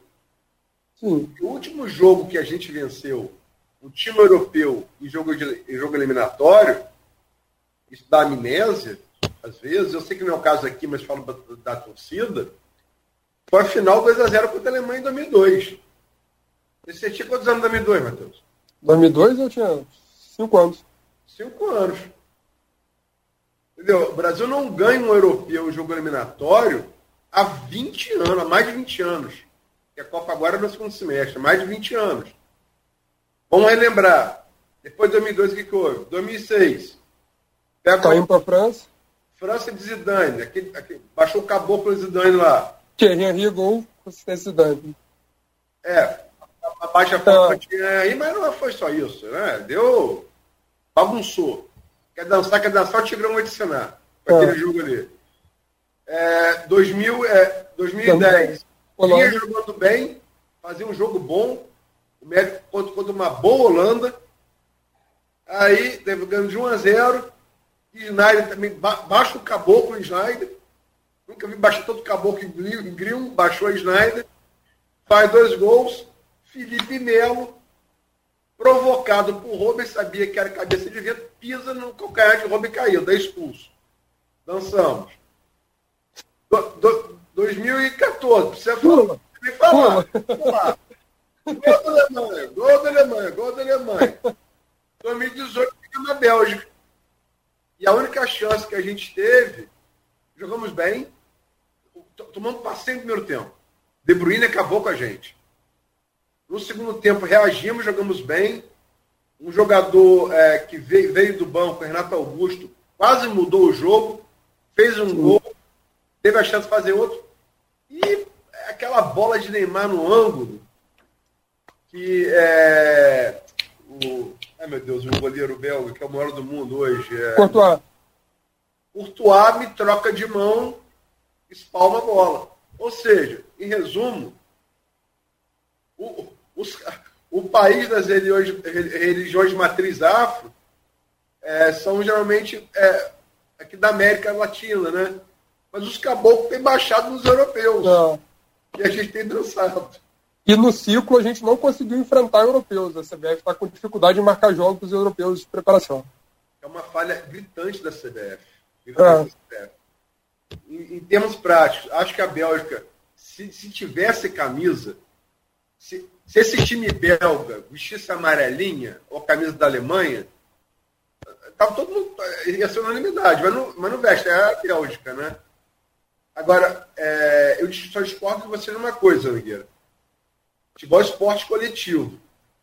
Mas o que confere peso à camisa não é um time, é um grande jogador. É. Foi Didi 58, quando o Brasil não tinha camisa nenhuma e passou a ter. Buscou a bola embaixo da rede depois do 1x0 da Suécia, que acabou a brincadeira. Bola meio dos grilhos. O caboclo naquela época baixava na gente, baixava em campista. Não baixava em gringo. Né? Foi Zidane em, em, em, em 98 e foram é, Chave Nesta em 2010. Garrincha 62. É, mas aí, aí Didi já tinha feito a passagem, Matheus. É, sim, é, sim. Eu falo um time que não tem camisa, ganhar camisa. Sim, na primeira Aí vez. é um grande gênio. Aí é um grande gênio. Que leva o time. Entendeu? Que leva o time. O time da França 98 era muito bom, era muito bom. O time da Espanha era muito, era muito bom, 2010 é muito bom time do Brasil tinha. É muito bom em 58, mas tinha, tinha um cara que na hora H, o caboclo baixava no, no, no, no cara, entendeu? E o caboclo tem baixado nos últimos 20 anos os nossos adversários europeus. Vamos fazer um trabalho aí, com os pais da Mãe de Santo, para ver se o caboclo baixa do nosso lado dessa vez. Minha mãe de santo morreu, rapaz. Eu tô órfão, né, da Leleia. Tô, meu Deus do céu. Tá ruim para nós com esse caboclo aí, Luiz. Mas acho que vai ter jeito então não. Se depender de caboclo, o negócio vai ficar complicado. Eu quero usar aqui a, a, a, lançar a mão aqui as perguntas do grupo. Estou na dúvida qual que eu faço primeiro, se pela ordem ou pelo. Porque tem a da Silvania Venâncio, Silvana Venâncio está sempre aqui falando com a gente, não deixa de participar. E ela volta a falar aqui alguns assuntos que a gente já até comentou, mas é, é só para dar uma, uma, pincelada aqui, quer ver? Rapidamente, caros colegas, só para fechar esse bloco e já partir para o final então, que aí a gente volta às perguntas do grupo também e, e, e naturalmente, todo o trabalho que vai ser feito aqui pela, pelo Grupo Folha. Caros colegas, é, Daniel Alves convocado só porque deve ser o homem de confiança de Tite, porque nem no seu clube Pumas do México não está jogando nada, está sendo muitíssimo criticado lá. Pode-se dizer que seleção nem sempre são os melhores os convocados, e sim os preferidos do treinador? Uma pergunta. E deve crescer a chance de seleção brasileira nesse Mundial, porque parece que as chances grandes, as chamadas grandes seleções, estão chegando no mesmo nível é, também. E qual a seleção, na opinião de vocês, que será surpresa? Ah, essa nós não falamos, né? Como a Croácia no último Mundial. Então são é, é, duas perguntas. São os preferidos e não os craques, os melhores? E quem que pode ser a surpresa dessa Copa do Mundo? Mesmo que não ganhe, mas que seja lá a, né, aquela surpresa. Eu começo com você, Aloysio. Olha, é, como eu disse, é, e está lá no blog Opiniões, pode ver, está com a data, eu, antes de né, começar a Copa de 2018, eu não coloquei, não coloquei a Croácia como surpresa, não. Coloquei a Croácia como, como, como realidade. A Croácia chegou à final da Copa do Mundo. É um time assim que é, pouca gente espera. É, eu, eu, poderia falar que é a Bélgica pelo fato de não ter camisa, né? É, talvez seja o time, mas assim. Mas a Bélgica pela campanha e tal se espera os que estão aqui. É verdade, toda a Copa tem um time que ninguém espera nada e que chega muito longe. Eu, sinceramente, dos que estão aqui, eu não arriscaria, não me, me, arriscaria a apontar um. Não me arriscaria a apontar um. É, a surpresa da Copa. Eu acho que o Croácia pode fazer um grande papel. Muito difícil que chegue à final, concordo com o Matheus. Mas é, fora daqueles que a gente colocou aqui, eu não arriscaria uma, uma surpresa, né? Não arriscaria uma surpresa. A outra pergunta é o que, perdão? É, qual a, o, a, a convocação vai mais pela preferência do treinador, a confiança dele, os preferidos dele, ou os verdadeiros craques de, de bola? Os bons em cada sua posição. Você acha que vai mais pela, pela confiança do técnico? Eu, eu, eu, eu desses jogos que, que eu falei que o Brasil é, pegou eliminatórios europeus em Copa e perdeu, o jogo que o Brasil tem mais próximo de ganhar, na minha opinião, eu fiz todos esses jogos, foi o Brasil-Holanda de 2010. Perdão, Brasil, é, Brasil-Holanda 2010, isso mesmo, Brasil-Holanda 2010. 2010, Neymar e Ganso já tinham aparecido. Era uma, era uma novidade. A técnica era Dunga. Não foi. Dunga não levou nenhum dos dois. Quando baixou o caboclo lá em Schneider, Schneider fez dois gols, Baixou. Foi o quê? Baixou o caboclo no ano.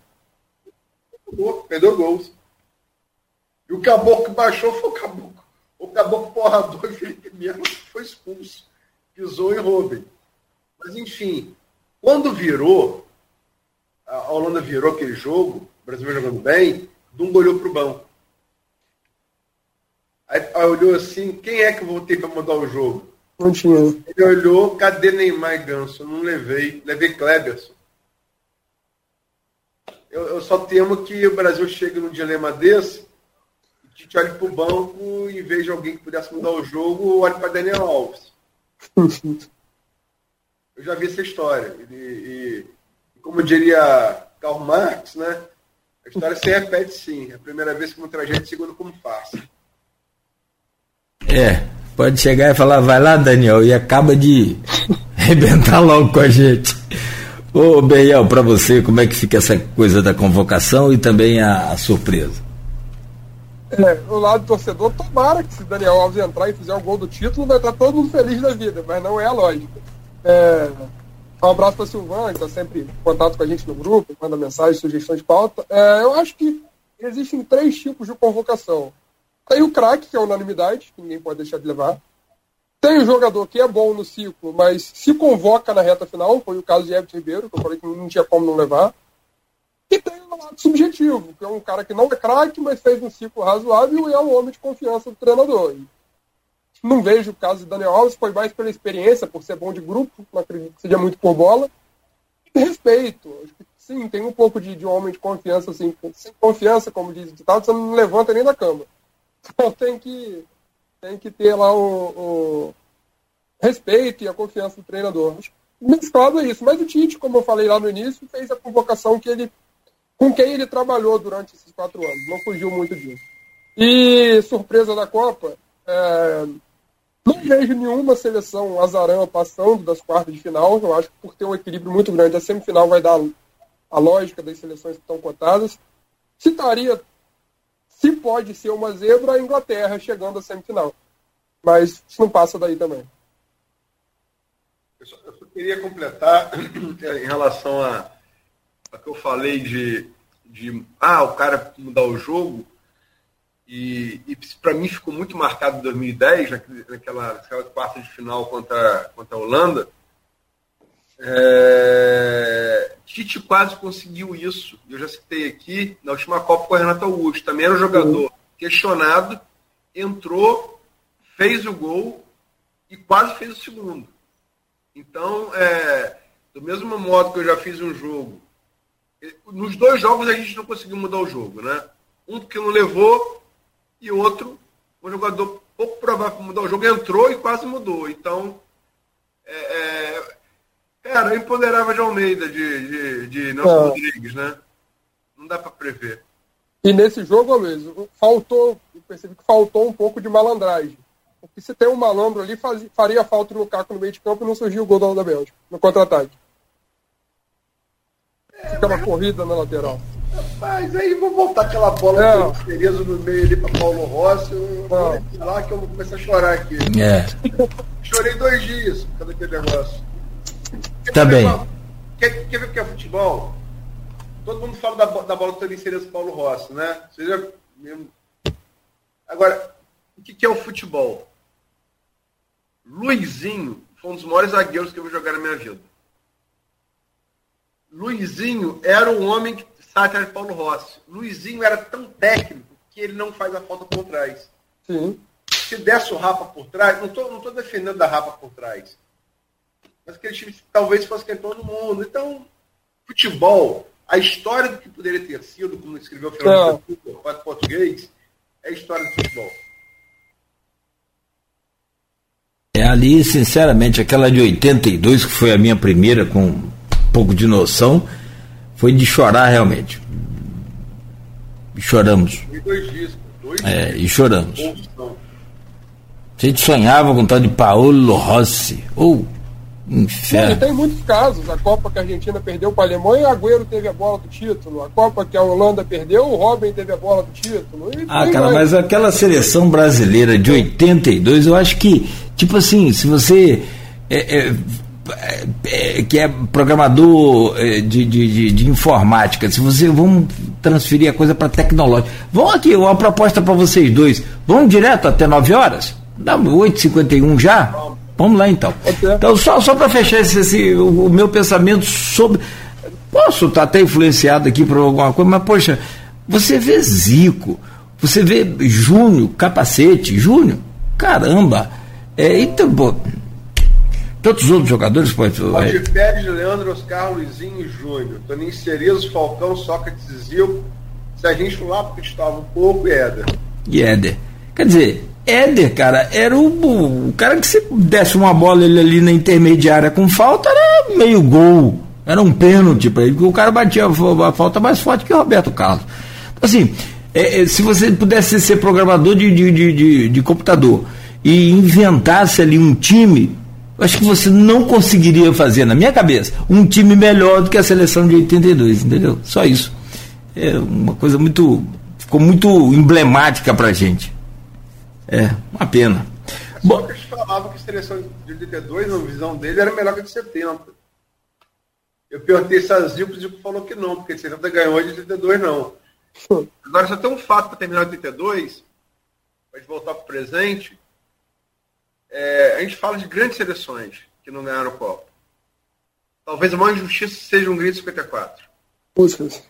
Puskas, porque eu não perdia dois anos. Estava dois anos sem perder. Perdeu para a Alemanha na final, um 3 a 2 que Puskas fez o terceiro gol e, e, o impedimento até hoje é questionável. Jogou com febre aquele jogo. Né? E a, a, a Hungria tinha vencido a Alemanha por 8 a 3 na primeira fase. 8 a 3 Então, é, é, agora, o que eu acho incrível é que a, a, a, a, Hungria de Puskas chegou à final da Copa, perdeu a Holanda de, de Cruyff chegou à final com a, com a, com a Alemanha de Beckenbauer, perdeu. É, a França de Zidane chegou à final contra a Itália de, de Buffon, perdeu. Aquele time de 82, ele não chegou à semifinal. A gente fala dele assim mesmo até hoje. Isso que eu acho mais incrível daquele time. Sim. Ele, ele não chegou à semifinal. Nem a final, não. Todos os times que a gente fala, a gente se refere a finalistas. Eu acho incrível que aquele time não chegou nem a semifinal. Né? Mas enfim, futebol. É. Que, que, vai reduzir todas as opiniões que a gente deu, estudou, leu, a vida inteira, a vida inteira, e vai reduzir a nada. Vai passar todas as nossas opiniões aqui, por mais balizadas que sejam, como opiniões de idiotas, porque o futebol é assim. E é apaixonante por isso, né? Quanto que a gente lamenta do lado de lá alguém comemorou sem esperar também, né? É, Zilk que diz, né? É, no vôlei o melhor sempre ganha, no basquete o melhor sempre ganha. No futebol, o, é o, o esporte, eu acho que é o futebol e a luta. A luta, porque um golpe define, né? Luta de golpe traumático. É onde o, o pior tem muita chance contra o melhor. É verdade. É, entrou em campo, vai de igual para igual. É, Estou vendo aqui. Bom, eu, eu, vou só fechar aqui com esse comentário. Para mim, na minha opinião, ficam aí as três favoritas nessa escala: é Brasil, é, França, Brasil e Inglaterra. Eu não sei se eu invoquei com Inglaterra, não sei se vai baixar caboclo na Inglaterra, eu não sei se vai dar, mas eu estou com medo da Inglaterra que, que, que, não tenho da França. Mas é só coisa de é, é, é, um pouco de torcedor, mas mais de quem está acompanhando também meio que de longe, porque a política nos é, não nos deixou, né, Luiz, fazer isso com o maior primor. Bom, são 8h56, tem algumas perguntas aí no grupo, mas eu, eu quero partir para a cobertura que o grupo Folha da Manhã fará sobre essa, essa, esse torneio né, que é o maior evento esportivo do planeta. Aloysio, e eu, claro, começo com você. Eu, eu, eu só permito discordar de, de você, Matheus, é, e, e, não faço isso por, por critério subjetivo, não, critério objetivo.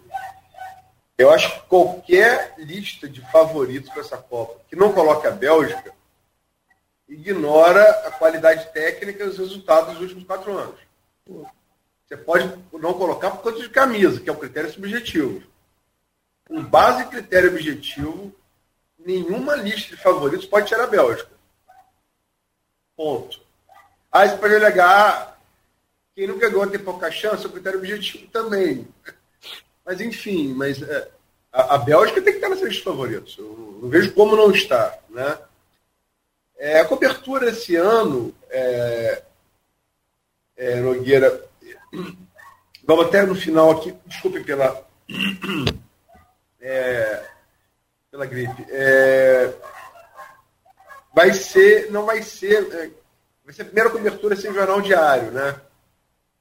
E não vamos montar um jornal diário para cobrir a Copa. Me lembro de 2002, quando era é, de madrugada no Japão e na Coreia, montou uma edição extra para cobrir a Copa. Né? Esse tempo, infelizmente, do impresso, de pujança do impresso, passou. Né? É, então a gente vai ficar mais, logicamente que as edições é, de quarto e sábado vão trazer atualizações dos jogos é, anteriores e, da, e dos jogos do dia, mas a cobertura vai ser mais feita no Folha 1, por, por Matheus e por mim, pelo site, né? acessível a todos. E também aqui, Nogueira, com você, com a equipe toda, não só você, com o Marco Antônio, com o Júlio Cossoloso, com toda a equipe, é, é, é, em flashes é, durante a programação. Sim, e, e, a gente aqui, por exemplo, é, nós vamos ter jogos 7 horas da manhã, 10 horas da manhã, acho que uma da tarde, Matheus também, a Luiz, você pode me ajudar, Sim. e quatro, quatro horas. Duas também? Uma? Duas, quatro e uma. Aham. Não, tô falando dos jogos completos da, da, da, da, Copa. Tem 10 horas da manhã, 16 horas, tem meio-dia, tem uma hora. Quer dizer, tem futebol o dia inteiro. Né? Você vai, por exemplo, aqui na primeira fase você pega Gana e Uruguai meio-dia. Né? Então a gente vai estar. Tá, meio-dia é o horário aqui do Júlio Consoloso, vai estar tá informando. É, vamos lá, quer ver? Se eu achar um 10 horas aqui, ó. Coreia do Sul e Gana. 10 horas é porque eu estou no grupo H. Deixa eu colocar o grupo do, do, do Brasil aqui é, para a gente saber. O Brasil joga a primeira dia 24, né, 16 horas, tá? É, contra a Sérvia. Depois o Brasil volta dia 28, uma da tarde, contra a Suíça. E fecha na sexta-feira, onde eu estava conversando com o Edivar Júnior, sobre o funcionamento do comércio, ele falou: ó, cada um escolhe, cada um dá o seu sua folga. Aí eu falei: e sexta-feira, Camarões e Brasil, 16 horas? Ele falou: impossível alguém voltar 18 horas depois, depois desse jogo. Se perder, vai encher o pote para esquecer. Mas nós vamos acompanhar, evidentemente, né, Matheus?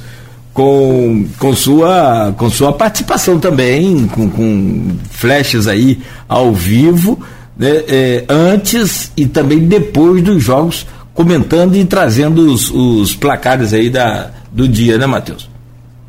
Sim, sim, sem dúvida. Eu te agradecer pelo convite, a Luiz também. Ah, é uma experiência única, né? Você cobrir uma Copa do Mundo, um evento de 4 4 anos um evento que coincidentemente não pegou a pandemia, a pandemia não acabou, mas conseguiu fugir ali do, do auge, como a Olimpíada não conseguiu, a Olimpíada foi adiada, a Copa não precisou ser. E a gente vai estar aí diariamente no Folha 1 e na rádio trazendo as novidades, e a Folha da Manhã Impressa acaba virando meio que uma revista, né? Com as matérias principais, com os registros importantes da semana. Camarões e Sérvia, por exemplo, 7 horas da manhã, Luiz. Vai ser uma, uma segunda-feira.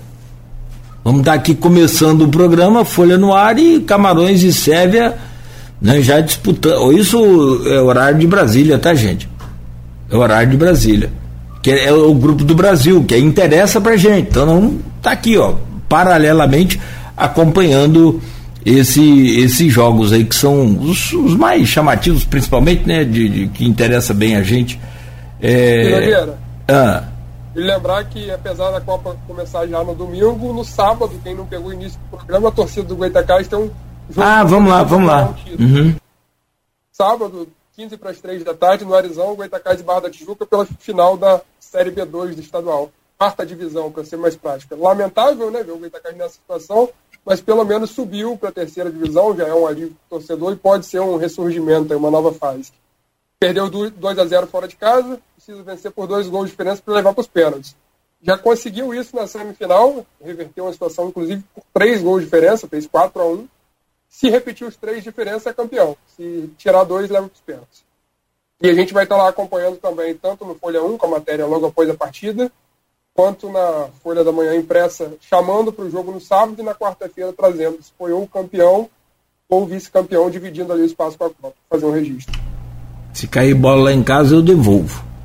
Se não, que, se não quebrar telha. Bom, o Goitacás está bem, rapaz. Está bem. Nem bola está caindo lá mais. Porque tá, tá com a mira boa. ô, ô, ô, meu caro Matheus, Luiz, vamos partir para o fechamento aqui então. Amanhã sábado, amanhã sábado tem jornal Folha da Manhã nas bancas, né? É, e também já começa aí a cobertura, já começa amanhã, né? Anunciando evidentemente é, o início da Copa do Mundo. E eu quero trazer então, o, o Matheus, já que eu abri com a Luiz, o fechamento com você. É a sua primeira Copa do Mundo assim, né, nesse porte de cobertura para um grupo de comunicação?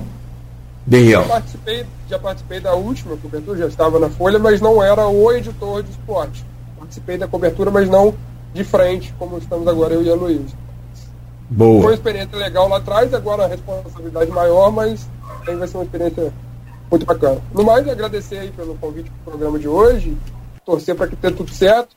Acho que, falando até um pouquinho de política, essa Copa do Mundo para o brasileiro vai ter uma função de recuperar as cores, né? Para todo mundo voltar a se sentir à vontade com verde e amarelo, que foi uma coisa que aconteceu muito nos últimos anos. Estava representava uma parte do Brasil e a outra não, esse país dividido, mas acho que chega a Copa do Mundo, a gente vê decoração nas ruas, vê... eu fiz uma matéria lá na Princesa Isabel, que é onde vai ter shows, que está decorado. Torcer por segurança, por paz, né? Teve episódios da Libertadores que morreram três pessoas, tinham morrido duas, a terceira morreu acho que ontem ou anteontem, estava engano. Ah. Torcer para que tenha paz, segurança e que, do nosso lado torcedor, que o Brasil consiga essa sexta estrela aí. Mas se não der, de qualquer forma, a gente vai estar acompanhando e valorizar o bom futebol, porque é isso que todo mundo gosta. É, não, bem lembrado por você, eu comentei até no início do programa, quando li as manchetes aqui do portal folha1.com.br, que a terceira vítima morreu, uma criança de 12 anos morreu naquele atentado. Aliás, a, eu, eu de longe também, eu, eu vi alguma coisa eh, sobre a, a, Secretaria de Segurança Pública de Campos, junto lá de, de outras secretarias, se reunindo para é, é, é, conferir mais segurança a esse público que vai às ruas assistir aos jogos da, da seleção. Né? Porque, e... naquele, porque naquele caso, desculpa, da Pelinca, não, não foi nada relacionado à briga de torcida, foi uma questão particular. Então, é, e, e, é complicado você manter segurança no, no, local aberto, público assim. Muito, muito difícil. E apesar de ter sido uma questão particular, morreram inocentes, né? Sim, uma criança e dois anos. não tinha é. relação com o caso. E para não falar que é só Campos que não é civilizado, eu estive domingo no Rio de Janeiro, teve a comemoração da, da Libertadores da Copa do Brasil do Flamengo, eu estava lá e infelizmente no final também episódio negativo, saquearam lojas, teve briga, polícia jogando gás pimenta, bomba, enfim. Graças a Deus eu já tinha saído, não estava nesse momento, mas teve esse episódio negativo. Comemoração também da, da chegada lá da, da, do Mundial também teve, lembra? Teve confusão Sim. também, ah, infelizmente, né? Meu caro Aloysio, então amanhã confirmado o Jornal Folha da Manhã e confirmada aí essa mega cobertura né, do grupo Folha da Manhã com a Rádio Folha FM, com a Plena TV, com o Jornal Folha da Manhã e também com a Inter TV Planície, que é afiliada à Globo, a, geradora, a transmissora oficial aí também da, da Copa do Mundo. Muito obrigado por hoje e vamos adiante. Nona Copa, né? Nona Final. tô ficando velho, né? Comecei novo, mas tô ficando velho. Nona Copa. Nona Copa. Tô quase 40 anos de cobertura profissional de Copa, mas também comecei com, comecei com 18, né? É... Cara, eu vou dizer, é, é engraçado, as pessoas é, tendem a achar que eu gosto de política, porque eu, eu trabalho com jornalismo político. Eu, logicamente que Aristóteles dizia, né, excelência não é virtude, é um hábito. Então, se você faz muito uma coisa, você acaba desenvolvendo uma excelência naquilo que você faz. Isso não quer dizer que você goste tanto assim. Né? É, trabalho, sem sombra de dúvida, mais prazeroso que eu tenho em jornalismo são essas oito Copas do Mundo e essa nona que eu vou fazer agora. É o que mais me dá prazer em fazer. É, mais qualquer outro trabalho. Em, em, jornalismo, né? Foi o que me condicionou, inclusive em política, como eu disse nesse programa, a olhar o fato, não olhar o que eu quero que seja, olhar as coisas como elas são ensinou isso para a política e para a vida, veio do futebol. Né? Olhar as coisas como elas são. É, não como eu queria que elas fossem. É, concordo com o Matheus, acho que essa Copa para o Brasil vai ter um sentido de unificação do país, que é necessário. Talvez seja o mesmo papel que a Copa de 2006, sediada na Alemanha, cumpriu para a Alemanha. Porque foi a primeira vez Naquela Copa de 2006, vencida é, pela Itália de grosso, após a cabeçada de Zidane, isso importa menos. Foi a primeira vez que os alemães, reunificados, exibiram sem vergonha as cores do seu país, depois do holocausto da Segunda Guerra Mundial. um registro, Luiz. Lá na África do Sul, Mandela conseguiu fazer isso com a Copa do Mundo o americano, também no apartheid, o esporte tendo essa função política. É, mas foi rugby, né? Não futebol americano. É, né? futebol americano é rugby, perdão, rugby. Tá. É.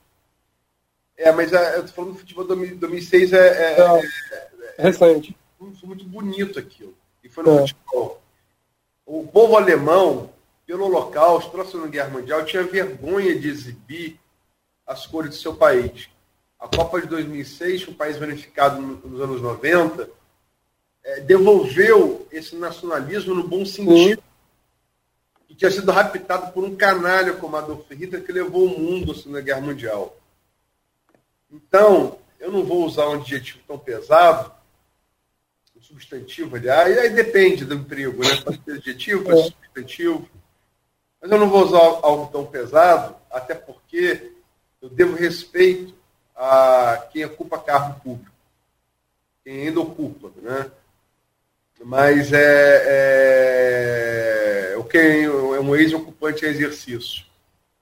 Mas é, é, é, a bandeira do país é do país. Ela não é de partido político, ela não é de torcida, é, ela é do país.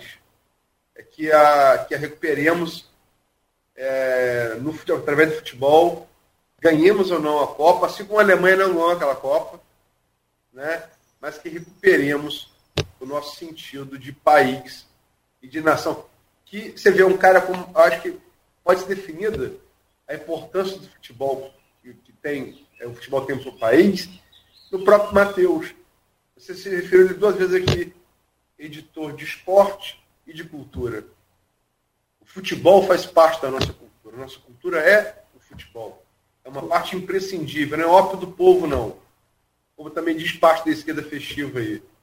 É uma expressão genuína genuína do que é ser brasileiro no bom sentido. Capacidade de improviso.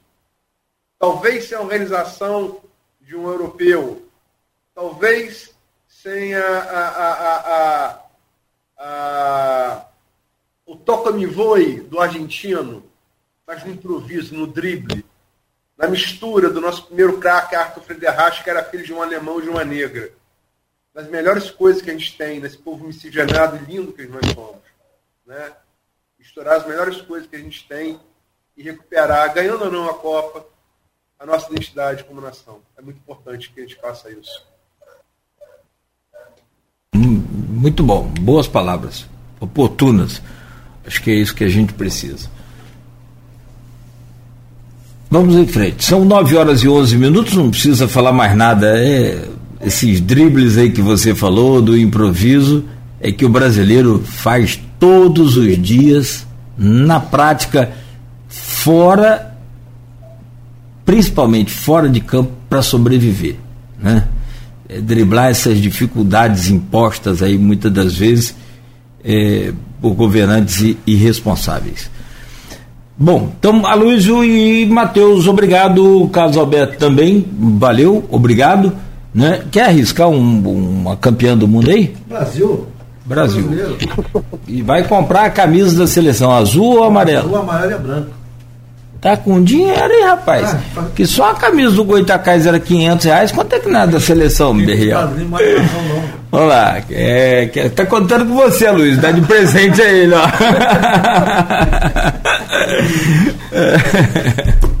Gente, 9 e 12, bom dia. Que seja assim, que o Brasil consiga, sobretudo, se não o título, mas essa paz no, no, num povo tão, tão unido, tão bacana que, que a gente é.